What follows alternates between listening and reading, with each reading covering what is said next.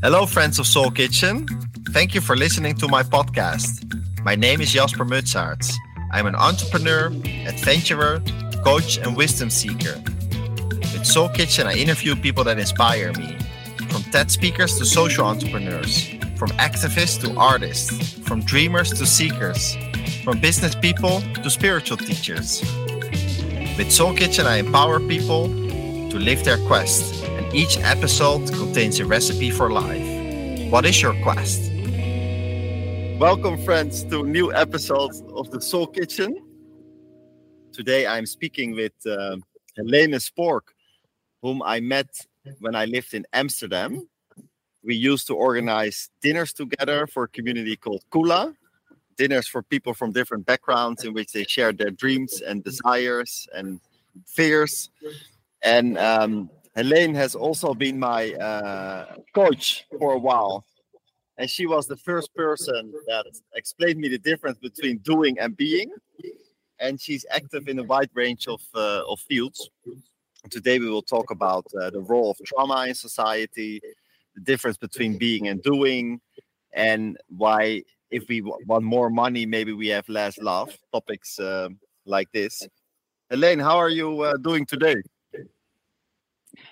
Well, today is a real spring day in the Netherlands. So it was about 16 degrees outside, the sun was shining, the sky was blue. I have been singing uh, a spring song by Anouk all day. Well, ah, in between calls. that's beautiful. I uh, that was really I like cool. I like Anouk. She's um, a Dutch singer. For those of you that don't know her, so I want to start with the topic doing versus being, because um, at some point I work with you as a coach. I, I think we did five ses- sessions or six. And you explained me the difference between uh, being and doing. So, why did you decide to tell me about it at that point? And and why is it relevant for more people? Um, honestly, I don't recall why I decided to start with that topic with you. Mm-hmm. Um, And the second part of your question is yeah, why why is it a relevant topic for people doing versus yeah. being? Hmm. Because I think that's the biggest step that you take in life. So, mm. especially in Western society, we are raised in doing, doing, doing. Uh, so, uh, I know about you, I don't know about me, that our parents really enjoyed it when we got graduated and when we looked successful, were successful, and that but they could tell all the stories. And uh, so that's what you are constantly pressed into. Uh, and I think if you uh, that it's necessary to have a period of life in which you are doing things. Um, but if you uh, keep doing it, the soul will die. So mm. somewhere you have to jump into being and to be ready to to uh, ignore the expectations and the judgments of others and just follow your heart. And can you explain why the soul will die if you uh, keep doing what it means when it happens? Um, well, let me compare it to so suppose Jasper that you are in love with a girl. Yeah? Mm-hmm and uh, she doesn't know about it yet. but everywhere you, you you see her going, and then she keeps doing stupid things. She drinks too much. She doesn't pay attention to you. Um, uh, she gets happy when people um, uh, see that she's coming at home with a successful business guy that is really awful. uh, stuff like that. So one day you're like, okay, I'm done. I'll have somebody, I'll, I'll choose somebody else. And I think that's exactly the same with the soul. Yeah. So I think the soul is is is happy to wait for about 30 to max 40 years. and after that, uh, the soul just accepts that you chose an easy life and mm-hmm. kind of dies. it kind of dies. And can you explain the step between doing and being, what that entails or what that means, maybe in, in real life? Um, well, there are a lot of aspects to that uh, transformation. Um, I think the most visible one is that people um, change their job. And so I don't think it's it's too nice to speak about other people, but if I talk for myself, I studied law, I studied psychology, I had a really cool job with a lease car and a big house and everything. But at 28, I realized uh, I didn't know that soul thing that I just said then, because I was just working as a lawyer, right? Mm-hmm. But but I did realize that I would get a heart attack if I would keep doing that work. And and the the courage to go into what eventually becomes being, um, to quit your job, to admit that you don't know what the future will look like. Mm, that's a tough one.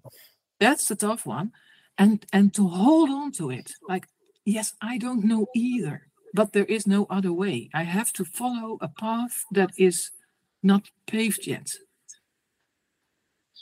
Which leads to being, which leads to that you can listen to your parents' advices, but don't necessarily follow them yeah, because you can see it as an expression of their love and their um, connection to you, and that you can see that other people in, in, in your network are becoming a millionaire and you are not, and you are completely happy with that. Mm. But that's a path that takes a few years. Yeah. So the most visible way to to notice it is yeah. when people changes their job. Are there other ways that you can notice it? Yeah, and uh, uh, the part that we usually do not see, uh, because it's an internal process, is that uh, when you loosen yourself of all the expectations that your parents, your network, and society put up on you, and can really honestly talk to yourself about what makes me happy. Um, then a lot of people uh, find out that they don't really know themselves mm. because they are built or uh, so you have like if i put it in a more visual you have that little soul and around it during the years you have everybody has built a lot of identities. And the identity of the ideal son or daughter the identity of well whatever you do for work the nice friends the one that you drink with the one that you stay with well whatever. And uh, when all those identities uh, uh, all those identities are in the doing part. Mm-hmm. so if you stop that you encounter something like I call it the soul, but any other word is fine with me, that you don't really know yet. And uh, for me, it's it's essential to go through the doing part mm-hmm. because you have to learn what identities are before you can get rid of them. Yeah. Yeah. But when you when you do get rid of them, uh, you kind of lose your self view a little bit and that's all that's the process that i really love to guide that people say i don't mm. know who i am i don't know where i'm going um how but i'm going yeah and in buddhism i think they call this doing phase uh, samsara mm. and then at some point people go within and, and try to find nirvana but is that do i say that correct or, or how, how do you feel this? Yeah i'm i'm i'm not a buddhist so uh, i hope that i i i understand it right. Yeah it's so tempting to say oh yeah sure. Um uh you could i, I well I, I think you could say that if you find your being mm-hmm. uh, that's kind of an enlightenment yeah okay but you're not a you're not a Buddhist. So what um, for what uh, uh, traditions uh, have you uh, found inspiration for your or for your own work? I know you've worked with multiple traditions, but can you share a bit about those? Yes. Um, well, originally I started with the academic ones, and um, which was yeah, because I was in my doing phase myself. Was expected that if you have this IQ, that you go to university. And where did, you, um, where did you university? In which city? In Amsterdam. Ah, in Amsterdam, in the Netherlands. Okay. Yeah, yeah so that's how I got in Amsterdam, actually, because yeah. I was raised in a village. And uh, I was like, okay, now I'm ready for the big city. and I remember those first months that I was like, how the hell do people live here? Yeah. But I got used to it and stayed for 40 years. Anyway, um, and, and when I realized that what I was doing as a lawyer was uh, becoming a trick, eh, or like, yeah, it wasn't really m- motivating me anymore. Uh, uh, the first course that I did was one in belief management, which was really cool in the 90s.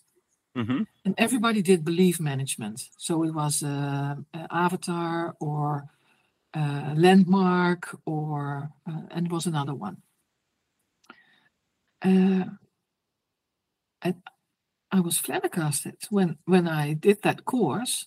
That so, for instance, uh, there was a question, and he said, "How? What's your size?" And I said, "Yeah, I'm one meter 90, 79 centimeters." And they asked me, "Is that true?" I was like, "How do you mean? Is that true?" of course, that's true. and uh, uh, and then they said, "Does it help you to believe that?" And I was like, "Believe? It's just a fact, right?" so I didn't get that question either.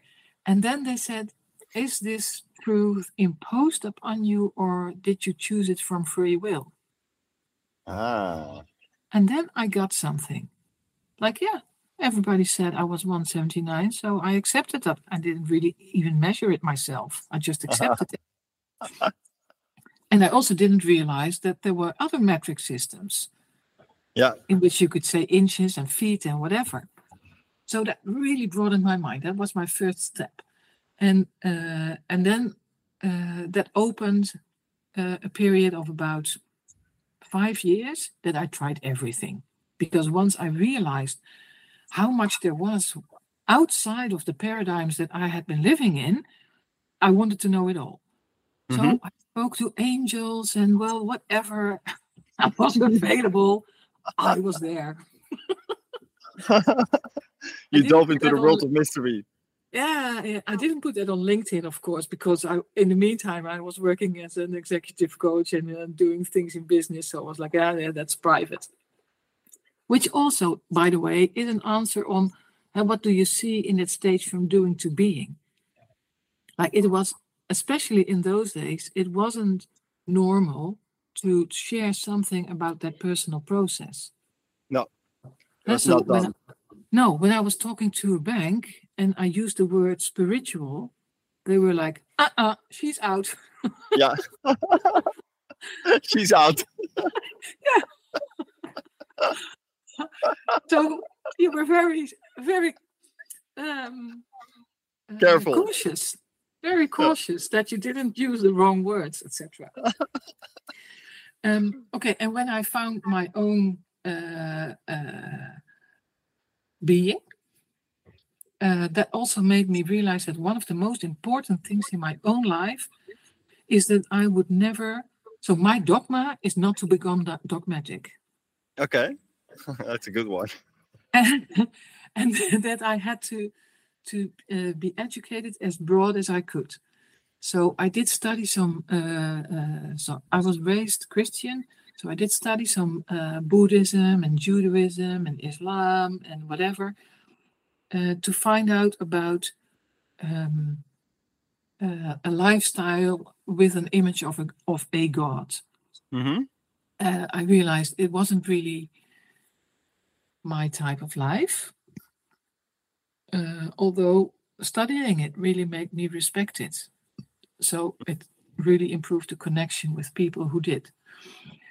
And um, uh, and then one day, that is that's a funny story. Um, I was having a meeting with some people from Kula in the in Amsterdam in that mm-hmm. in that building where we always had those dinners. And uh, and then one of them, uh, Gert-Jan, he said uh, he was in the in the basement and he said, "It smells like people have been hiding here in a war." Mm. And I was like, "That's an interesting observation." Uh, well, long story short, another one said, "Oh, but then if that's if if that's the case, you might need to call this and that person," mm-hmm. which I did. Like, okay, that's fine. And then it appeared that that lady, she's called Hanako, um, that she was a geomancer, and that opened a completely new field to me, uh, because uh, she looked not only at what was going on in people, like in their minds and in their bodies, and well, if you want, in in with their ancestors. Eh, if you do constellations, you also work with ancestors. Um, but she also looked at how the ground influences you. Mm. And she found exactly what that guy that was having a meeting with me, um, uh, how that feeling was caused and it was so intriguing to me that I that that was the point that I decided to to do an intense study on Taoism as well. Uh, and how many years ago was it? Taoism. That, that's about ten years ago now. Ten years ago, and what's the name you mentioned? Geometry. Yeah. Geomancy. Geomancy.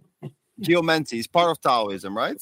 Yes, because uh, well, actually, geomancy, geomancy is the method with which you uh, neutralize energetic imprints in the ground under your feet. Yeah, and then energetic imprints based on on history, uh, for instance, yeah. war or yeah, uh, and yeah, and, and I think do... many people can relate to that because um, people that have been to Verdun, where uh, where about a million people lost their lives uh, in one battle yeah. the First World War, you can still feel it. Yeah. I would never sleep in that area. No. Yeah, or um, uh, sometimes you come in a house and it feels spooky or creepy or absolutely at home. That uh, that you just you see the house and you say, "Oh, I want to buy that one because it feels good." So it's and that feeling that is related to things in the ground. And how do you apply this now in your own work, the geomancy?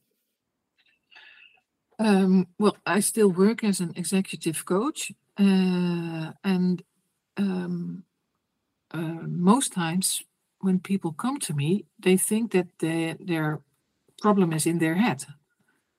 Sometimes they have a physical complaint as well, but most times it's something in their head. And what I do is I analyze with them if it's really in the head or in the body or in the family or in the ancestors or in the ground. Mm. Because if the problem is in the ground, it doesn't matter what, what tricks I do with your mind, nothing will change. And I really like results. yeah. yeah. So so I'm not going to uh, to do uh, something with the mind if I know that it will not lead to results. Yeah i see. So there can be a problem, but it can also be based on the physical place where someone uh, someone yeah. lives.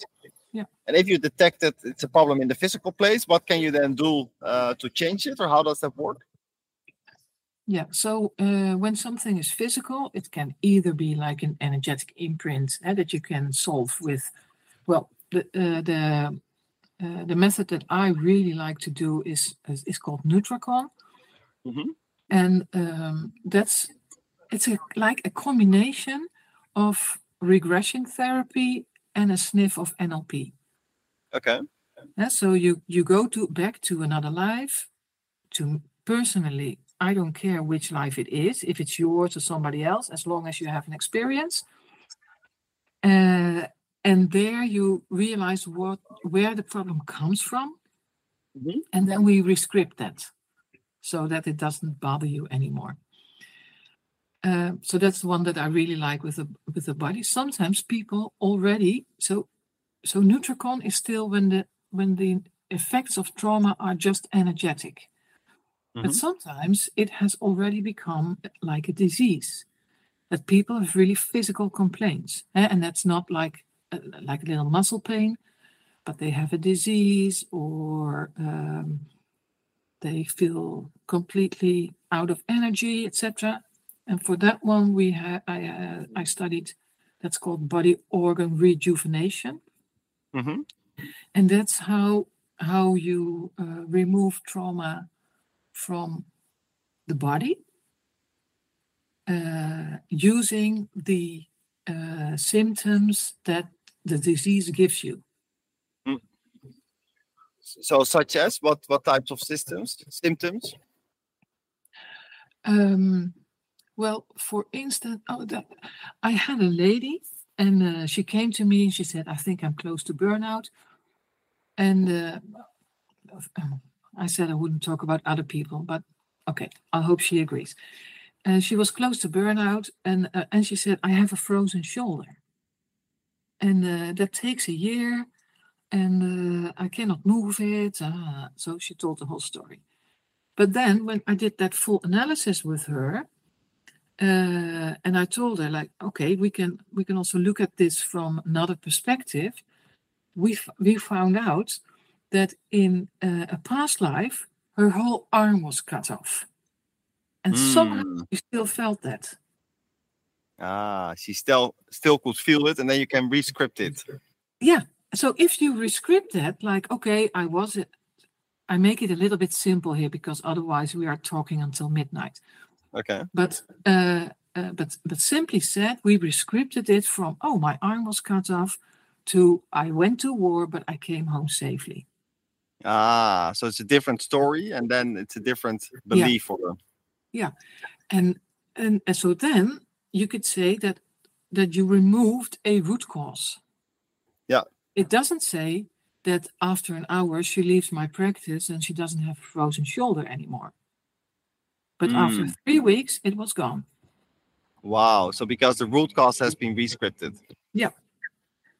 That's uh that's beautiful. And um if you look at trauma, what is your view on on trauma in our society and and previous generations? What's your view on that? Yeah. Um, well, I remember when I did my first education in uh, constellations, I was really surprised. Like, how could my parents influence my behavior? Or how could my grandparents influence my behavior? I thought it was really weird.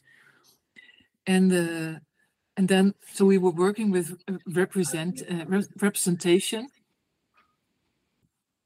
and and somebody stood on the spot of my grandmother and she just started talking as my grandmother.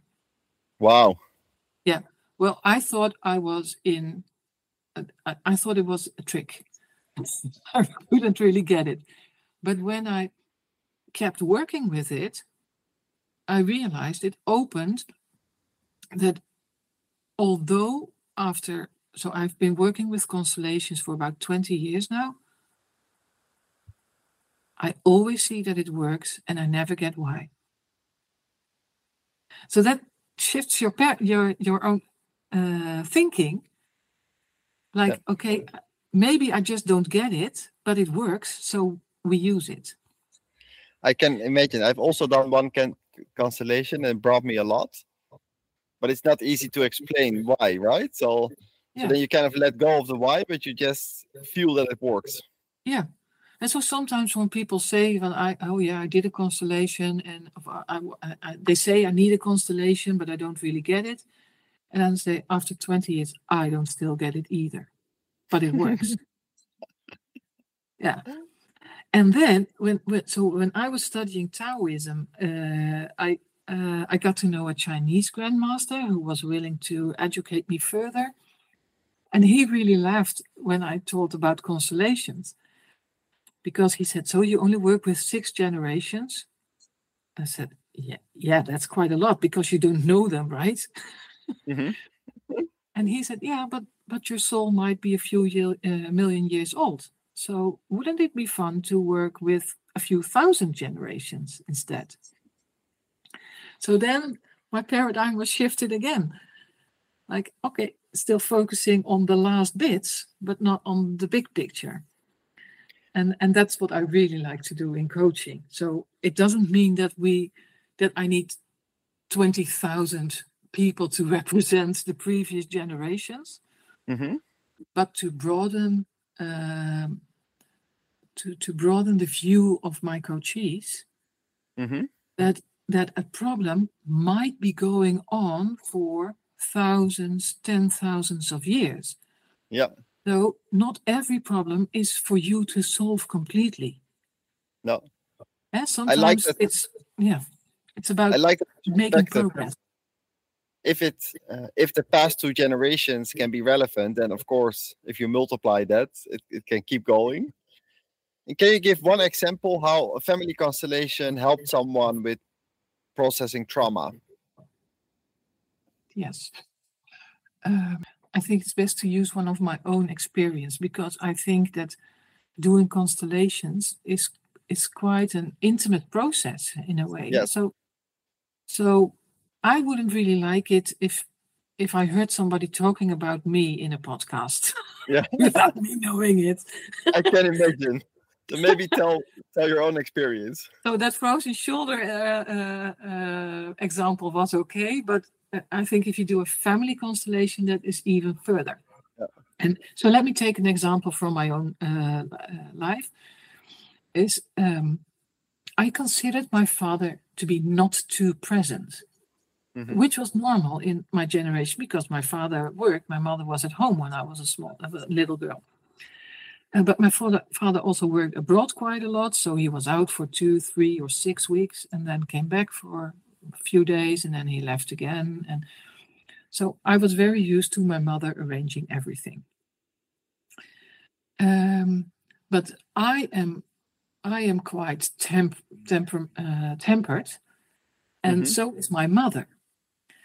Uh, uh, which was really cool by but, but that's another story so let's stick to this one in a constellation i started with my father was not too present and when i brought him into the constellation i saw oh he was very present but not in the way my mother was because my Mm. mother is is very present and talkative and and very outgoing and extrovert and my father is more looking at things uh, more philosophical uh, more going his own way and and and it was due to the constellation that i saw one why they have such a good marriage because actually my father balances my mother Mhm. and two, that if I would let go of the standard view that I had of my father, that I actually had two great parents. Mm. And uh, it learned me to balance my own qualities really well. And that Ah. was just in, in maybe an hour. I see, because you were comparing your father and your mother, and then one seemed less present, but then you actually saw like maybe he was present, and then Yeah. it helped you to to balance your qualities. Yeah, I think that's a that's a beautiful example.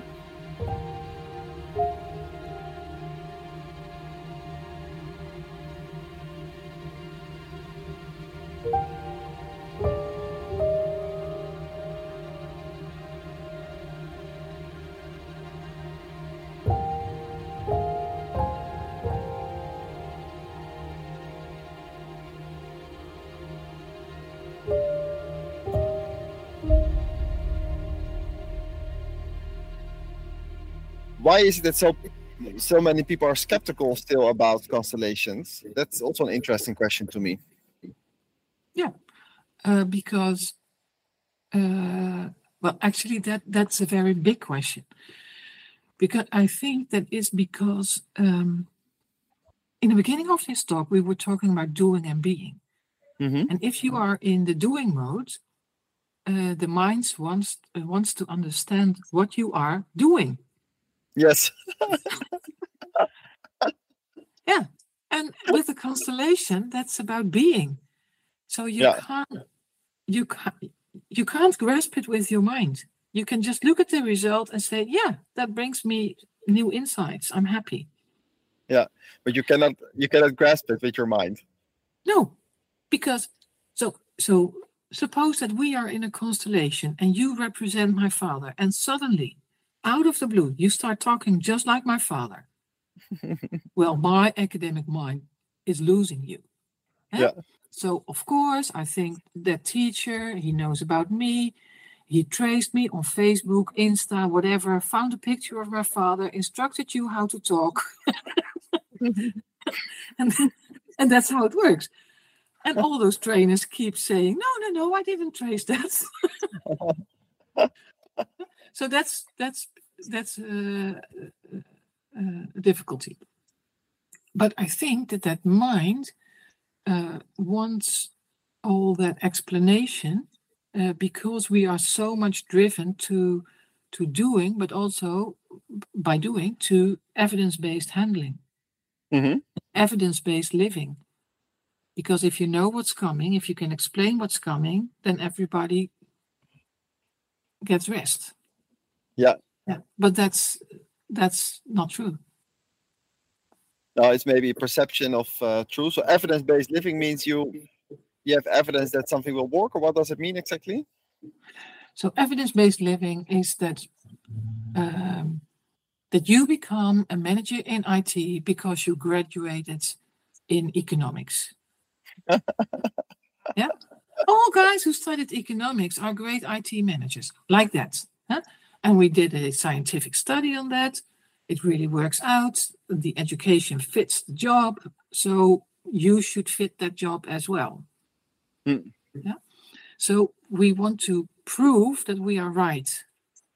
And that we prove it uh, uh, by uh, analysis, by um, just try, by trying it, by trial and error. And if the group that we tried it with is big enough, then we say it's true. Yeah. Yeah. Um, I th- I have to think of an maybe that's a weird example, but in in uh, in the Netherlands you have a painkiller. It's called paracetamol. Mm-hmm. It's it's it's just after aspirin, right? Yes. Everybody says this works. When I have a headache, I take an aspirin. When I have tooth, I have an. Then a few years ago, I saw a really really cool uh, guy, and he said, "But we don't have proof that it works. We don't know why it works."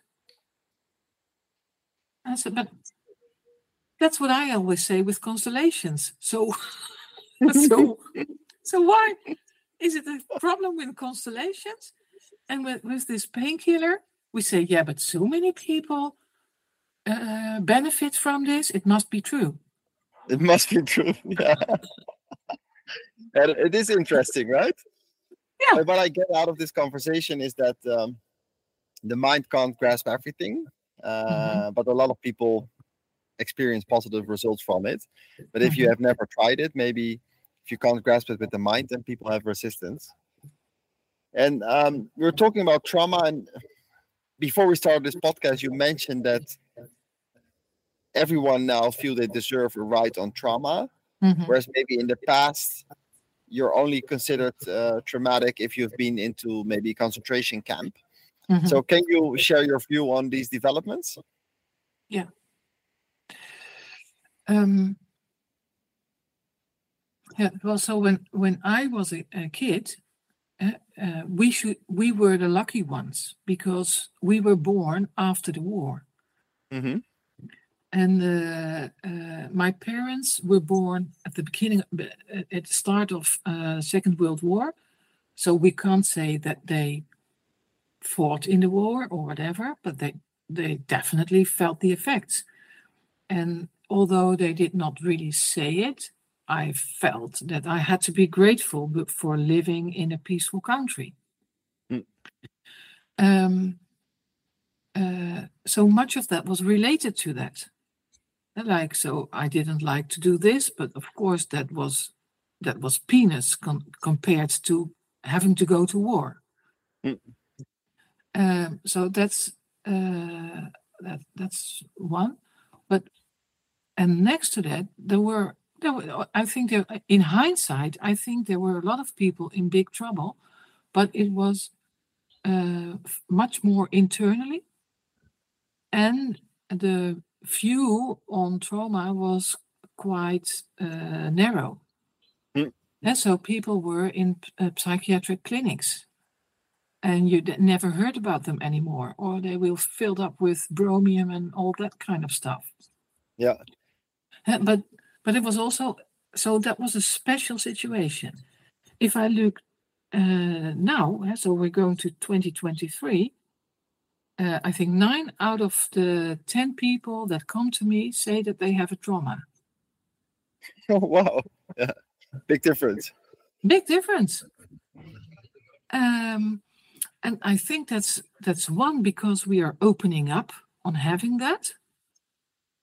Uh, but also, um, and that, okay, now I'm going to say something that I really cannot prove. Okay.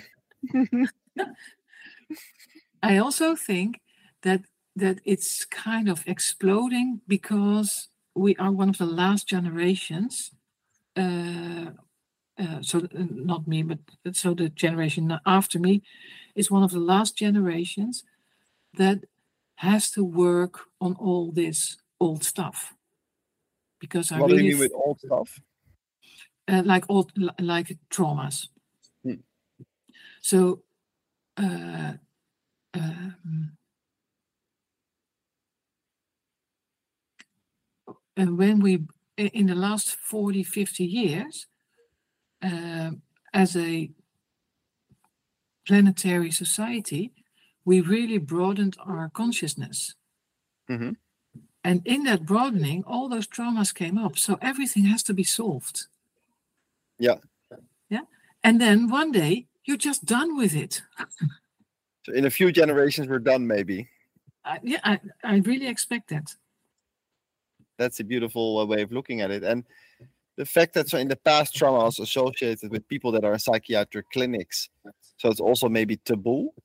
So maybe for our parent generation, if you say you have trauma, they don't like it because then they feel you have to go to a clinic. Mm-hmm. But do you think it's a positive thing that now nine out of ten people come to you that think have a trauma, or do you feel we are exaggerating with our generation? I must admit that sometimes it's tempting to think that somebody is exaggerating. Hmm. Um, but that's only because I was raised with another idea about trauma. And so sometimes yeah. that little girl in me comes up and said, Well, if that's a trauma, well, I have a few ones as well. Yeah. But I do know that that's not the most helping way of looking at people. Mm-hmm. Uh, so, especially uh, when they say something that doesn't sound that traumatic to me, I took the attitude that I'm really interested in finding out how this works for that person. Yeah. Because actually, a trauma is not what happened, but it's the response on what happened. Mm-hmm. So anything can be really big trouble. Uh, like like I, I once had a, a, a young boy that I spoke to, and uh, this is not in in my practice; it's just in private. And I said, "Can you tell me what the worst thing is that happened to you in your life?" Mm-hmm. And he said, "Yeah, I wanted a dog for my birthday, and I didn't get it." so if that guy grows up and he encounters difficulties in life, or maybe he lives on a ground that doesn't really feed him, he might come to a coach or a psychologist saying, Yeah, I need treatment because I didn't get a dog when I got six. right? As a yeah. psychologist, you might think, hmm, that's an interesting trauma.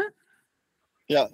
Uh, but to him, it was the worst worst thing that happened, and and I think that you really have to explore why uh, he responded traumatic on that situation.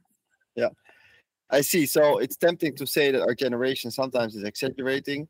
At the same time, from your role as a Mhm. as a coach, as a guide, you always are looking how you can best help that person. I think Yeah. it makes a lot of uh, a lot of sense.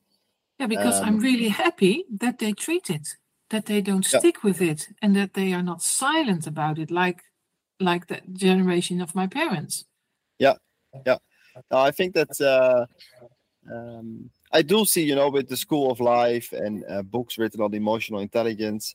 Of course, we have also different uh, reference point that there's so much information around it, and nowadays it's also a bit of a status symbol. When you have a coach or a therapist, it's considered positive often, hmm whereas maybe in the past it was was maybe different. Another Yeah. topic that you wanted to talk about. Um, oh, no, before we move to the topic of money and love, is there Mhm. anything else that you want to share around uh, trauma?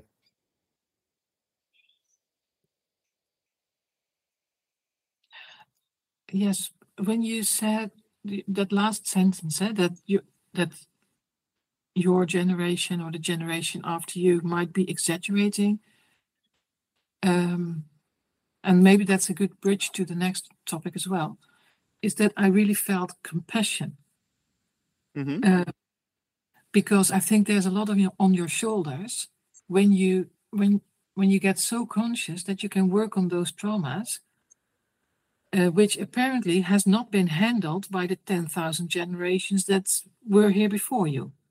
Yeah. Yeah. Um, so although, as as I said, it's sometimes tempting to say, "Oh, is that your problem?" I also really appreciate it. I really, I'm really grateful that so many people are working on it because I think that that's, in the end, the big step to the transformation that I'm looking forward to.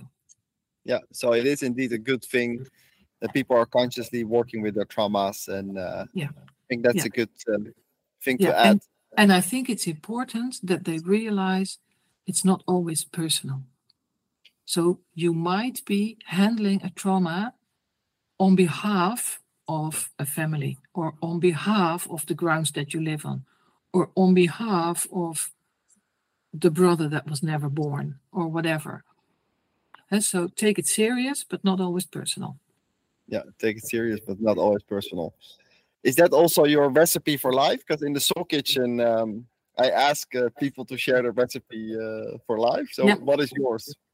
Yeah, my recipe for life is um, uh, Aroha Mai, Aroha Atu. Aroha mai, aroha atu. What language is that? Uh, that's uh, Te Reo, which is the language of the Maori people living in New Zealand. Okay. And it means if you give love, you will always get love. If you give love, you will always get love. What a beautiful piece of wisdom. And who taught you? I mean, it's the, the peop people in New Zealand, but is there a specific person that taught you it? Yeah, that's a nice story as well. Okay, there we go. So it's 2017. And so I, I have been to New Zealand quite often uh, because my best friend lives there.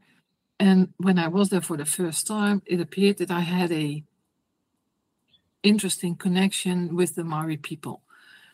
Um, so to me, it feels kind of magic to be there. I, I completely understand that Lord of the Rings was produced in that country. Mhm. And uh, um, and then uh, uh, my husband and I, so we decided to marry. We both had been married before, so we were not really, really like we need a big party. So we thought if we go to New Zealand, it might be quite a small party, which is really cool. And uh, so we went there, and uh, we were talking to uh, the the celebrant, and uh, and she said, "Yeah, I heard that you don't do rings." I said, "No, we don't do rings because my husband is a, a medical doctor, so he's not allowed to wear a ring." And uh, I said, So I want some kind of statue uh, that represents our love. Mhm. And then she said, Oh, but I heard I heard that you are so connected to Maori people. Just around the corner lives one of my best friends, and she's a sculptor. So can you you you can go there and ask her to make something for you. So that's what we did, and then she gave us a huge uh, stone, and with those words on it, Aroha mai, Aroha atu. Oh wow! What a beautiful, uh, uh, beautiful personal story. And I remember that you've been to New Zealand uh, often, so I like that you share this recipe. And um, and related to this recipe, so the more, what is the more love you give, the more you receive, or when you give love, you receive love, right? Yeah. yeah. So it starts with giving. Yeah. And you don't always get it from the people or the trees or birds or whatever you give love to uh, that you gave it to. So Ah, I think so- it's a big circle. Yeah. Yeah, that, So don't don't expect it immediately back. Also, no. No, because I think if you expect it back, and like suppose that I would say to my husband, I love you, so you have to love me. yeah, then we end up in some kind of transaction model, which is exactly what love not is about. Yeah. So it's about I just unconditional. no, I just love him. And of course he does awful things sometimes. but I just love him. But that's about love being unconditional, right? Yeah. Yeah. And and i think unconditional love can also be given to the people around you so not like in a relationship but just the people around you uh, with uh, a gentle gesture in the supermarket can also be unconditional love Yeah. Uh, like i remember that that when i started uh, with my um, gratefulness exercises Mhm. about 10 years ago 12 15 years ago I started with a friend that every day we share three things that we are grateful for. And that in the in in the beginning that meant that I also had to create things to be grateful for. Hmm.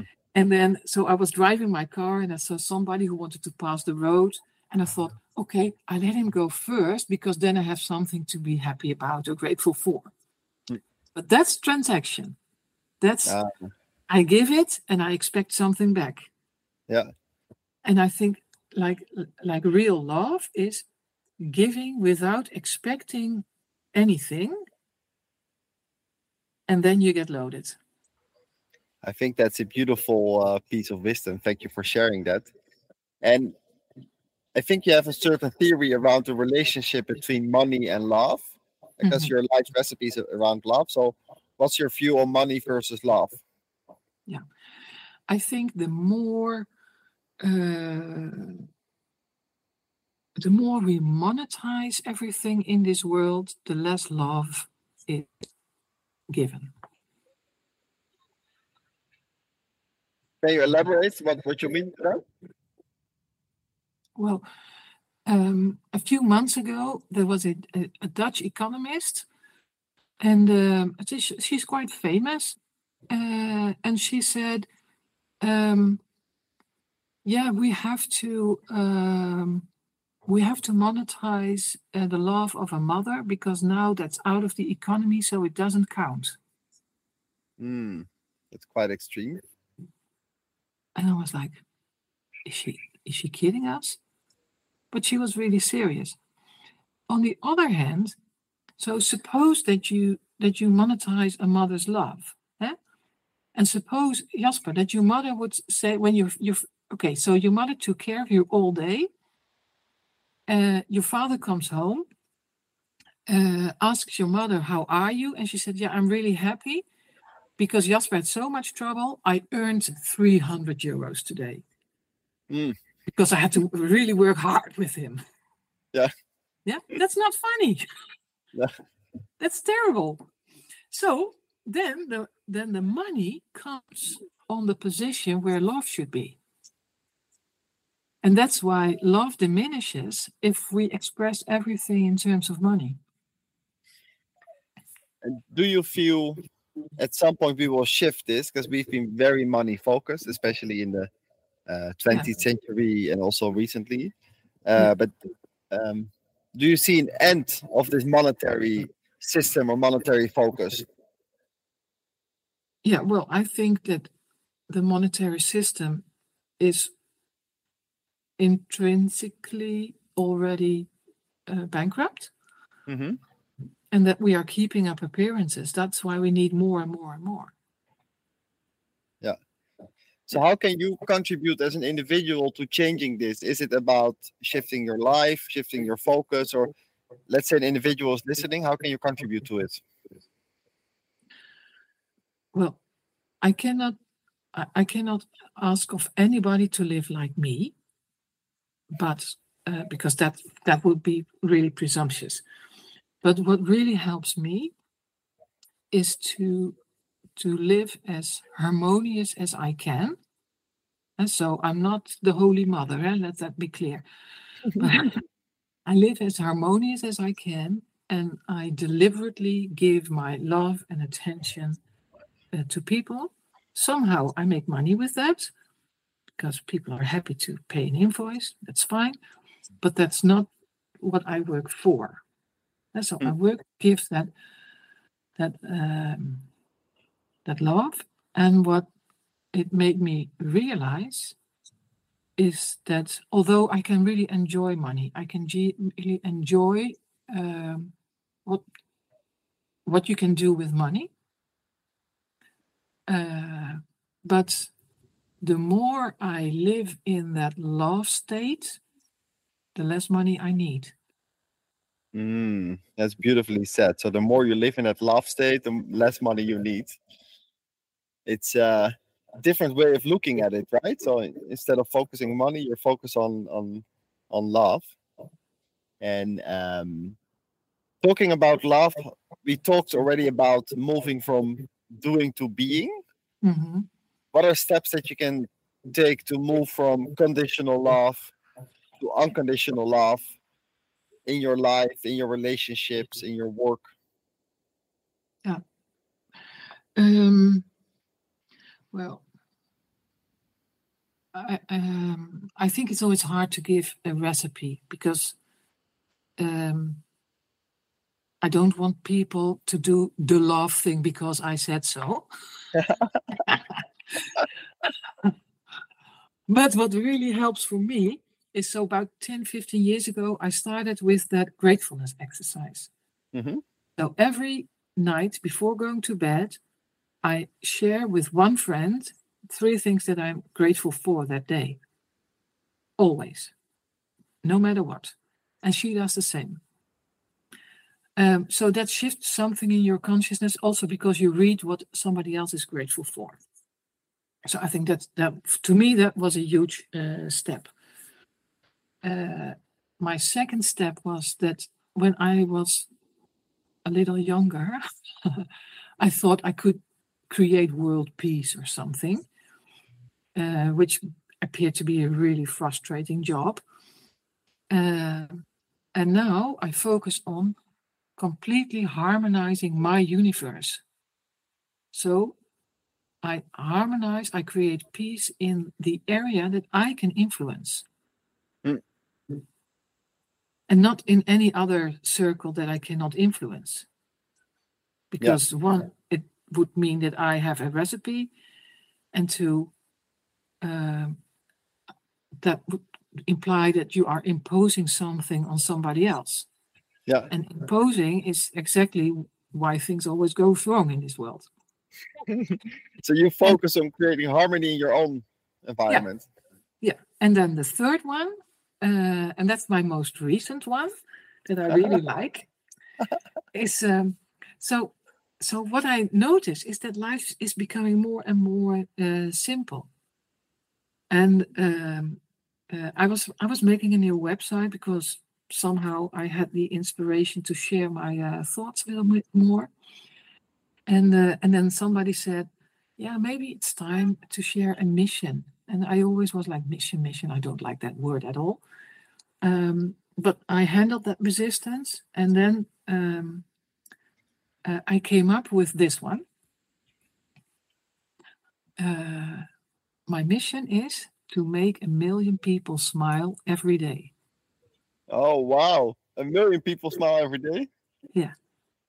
And whether it's by I, my coaching or my land clearing or any other method or by the stories that I share, to me, that person is one in a million. so, one in a million. So you make the connection between one individual and a million. Yeah. That's beautiful. I think that's a beautiful, uh, beautiful mission. I um, I have another question of, around uh, people and their dreams. Mhm. So earlier this conversation, we talked about Kula, uh, this community that we both have been uh, facilitating. We've organized dinners for possibly a few hundred people Mhm. um, over a few years. And these people shared their dreams. Of course, it's a specific group of people. It's, let's say, talented young people in Amsterdam. I know it's not representative for the entire world. But from all those hundred people and these dinners and the dreams they shared and the fears they had, what is kind of your takeaway around dreams and fears and and and stepping into dream realization? Well, I think, first of all, Kula, uh, uh, as a name, was already not too much about money. It was about attention for other people. Yeah. And uh, so that already helped. And because that vibe was in it. Yeah. We really loved to facilitate those dinners. We had so much fun. yes. Yeah, and oh, when I think of eh, you and me carrying another table or whatever, and we just did it because it made us happy. Yeah. Um, and uh, I think that uh, really cool part of that community is the the vulnerability. That of course you have dreams, and of course you doubt. And admitting the doubt is what makes you stronger. Because everybody can have a dream, that's easy. Yeah. Yeah, but if you are silent about the trouble around those that dream, uh, then things are getting more difficult. And I remember one facilitator that was a really fun night because then we had a group and they were not too open about their issues. Mhm. And uh, so so we made a round and it was a real success story. And I thought, what are you doing here if you don't need any help? And but I wasn't a facilitator, so I was just keeping quiet. Mhm. And then he said, um, okay, so am I correct that nobody in this room needs help? I it was correct. And he said, and who would like to help somebody else? And then everybody raised his hand. Hmm. And then he said, Is somebody willing to create an issue that somebody else in this room can solve because it will make him happy? So an issue needed to be created. And just that question made that everybody was like, okay, well, if if it makes you happy, I can tell you something that is actually bothering me. It's I don't have to make it up, but if it makes you happy to hear about it. So it turned into a fantastic night that was that was so vulnerable and there was such a such a magic offers for people with the stuff that they brought up. That was really cool. That's so cool. Well, I, I, it's one of the most inspiring things I've done, uh, Kula. Uh, maybe at the time I didn't realize it, but if I look at it in hindsight, you know, the fun we had, but also the impact that people could step into their dreams, it was beautiful. Yeah. And um, another initiative you had, and But you uh, know what I suddenly have to think about? that no, maybe that's nice in, in relation to this to, to what I just said, is that uh, that story that that so at Kula we always said just tell it eh, what your dream is. Don't make it smaller than it really is. And there was a guy, and he said, um, uh, "How do you call that that rocket thing? Um, space." mhm. uh, rocket ship. uh, yeah, I like a rocket ship. So he said I want to have a rocket ship as my as an office. Yeah. And uh, and a few people were like, okay, that's that's really interesting. And then there was a guy, and he said, oh yeah, but my neighbor works for NASA. We can maybe we can have a chat. Yeah, we can have a chat. It made it real, right? And then I thought, okay, if you if if you feel so safe and vulnerable in, uh, with with was what happened in Kula, that you can share that your that your boy's dream is to have an office like a space rocket, and you get this offer, Yeah. Yeah, that was Then- amazing. I remember that. yeah, No, go ahead. Sorry. yeah, then yeah, then you can't be anything else than completely happy. Uh, that's that's that's absolutely beautiful. Before we close the conversation, because I think at some point it's time uh, for dinner for you. So, um, is there anything else that you would like to uh, uh, share with the listener? Any topic that we still haven't talked about? Mm.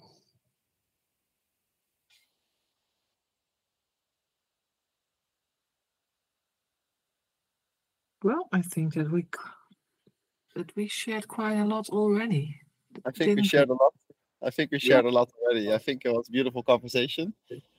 Maybe um, And uh, maybe maybe if it appears later on that we that we uh, didn't touch a topic that people really want to hear about, maybe they can react somewhere and we can decide whether we do something else or Yeah. uh, respond in, uh, privately uh, to questions. That's all possible. Yeah. So, uh, a practical question. I always like to connect people. So, if people want to work with you, um, what are your current uh, offerings? I know in the past you had coaching, but sometimes you also had events. So, update me and the listener on your current offerings. Yeah. Um, so, of course, if people have a coaching question, they can always call me uh, or, or email me or whatever. Uh, I work both online as uh, offline. I have an office in Groningen, which is a really cool city uh, in the Netherlands. So that's one. Um, in my coaching, all the topics that we discussed on the when we talked about trauma is included.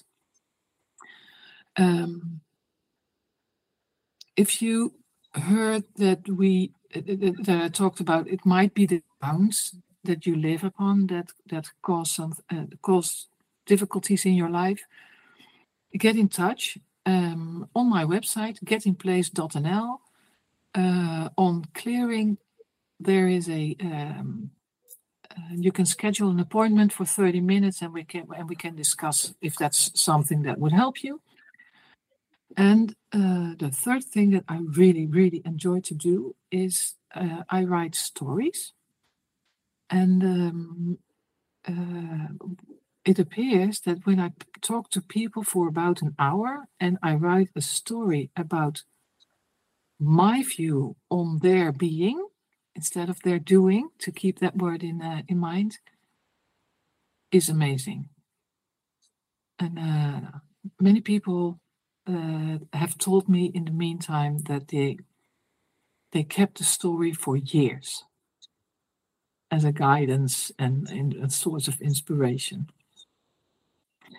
Uh, so I write them both for persons. Sometimes I write them for organizations instead of uh, a mission, and um, I really, really enjoy to do it. So if somebody says, "Oh, that's what I like," let me know. Wow. Thank you for uh, sharing your. Uh, your current offerings and thank you for your time and your wisdom. I truly enjoyed catching up with you after so many years. It And was thanks to everyone. really great to see you. Yeah. yeah. and thanks everyone for for listening. See you next time.